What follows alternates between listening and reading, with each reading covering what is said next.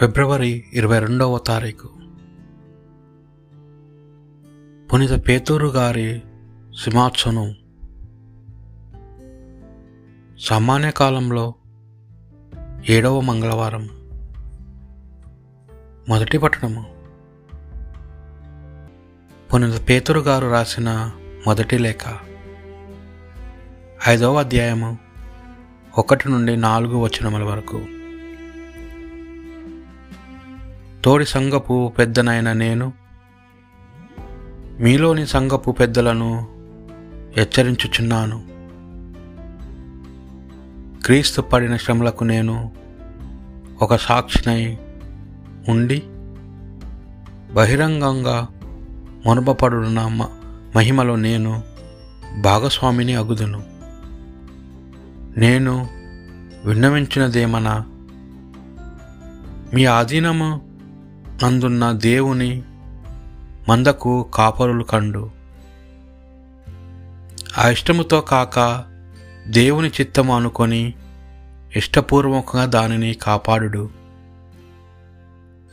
దుర్లాభమైన అపేక్షతో కాక మనపూర్వకంగా దానిని కాయుడు. మీ ఆధీనముందంత వారిపై అధికారము చెలాయింపక మీరు మందకు మాతృకగా ఉండడు ప్రధాన కాపరి ప్రత్యక్షమైనప్పుడు మీరు ఎన్నటికి శిక్షింపని మహిమనతో కిరీటమును పొందుదురు. ఇదే ప్రభువాకు. ప్రభువే నాకు కాపరి ఇక ఏ కొదువాయు లేదు. ఆయన నన్ను పచ్చిక పట్టులలో విశ్రింపచేయను. శాంతికరమైన జలము యొద్దకు నడిపించుకొని పోవును. నా ఆత్మను సేద తీర్చును. తన నామము గౌరవార్థము నన్ను ధర్మ మార్గమున నడిపించును. గాఢాంధకారపు లోయలో పయనించినప్పుడు నేను ఎట్టి అపాయమునకు భయపడను.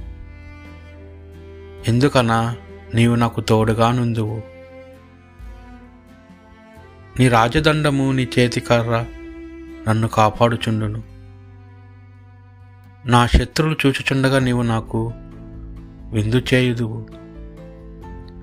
పరిమళ తైలముతో నాకు అభ్యంగము చేయుదువు. నా పాన పాత్రము అంచుల వరకు నిండి పొర్రుపొర్చున్నది నేను జీవించినాలు నీ కరుణయు ఉపకారము నా వెంట వచ్చును. నేను కలకాలము ప్రభు మందిరం నా వసింతును.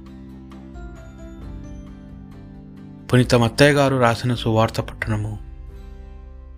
పదహారవ అధ్యాయము పదమూడు నుండి పంతొమ్మిది వచనముల వరకు.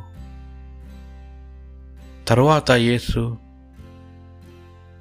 పిలిప్పు కైసరియా ప్రాంతంనకు వచ్చాను.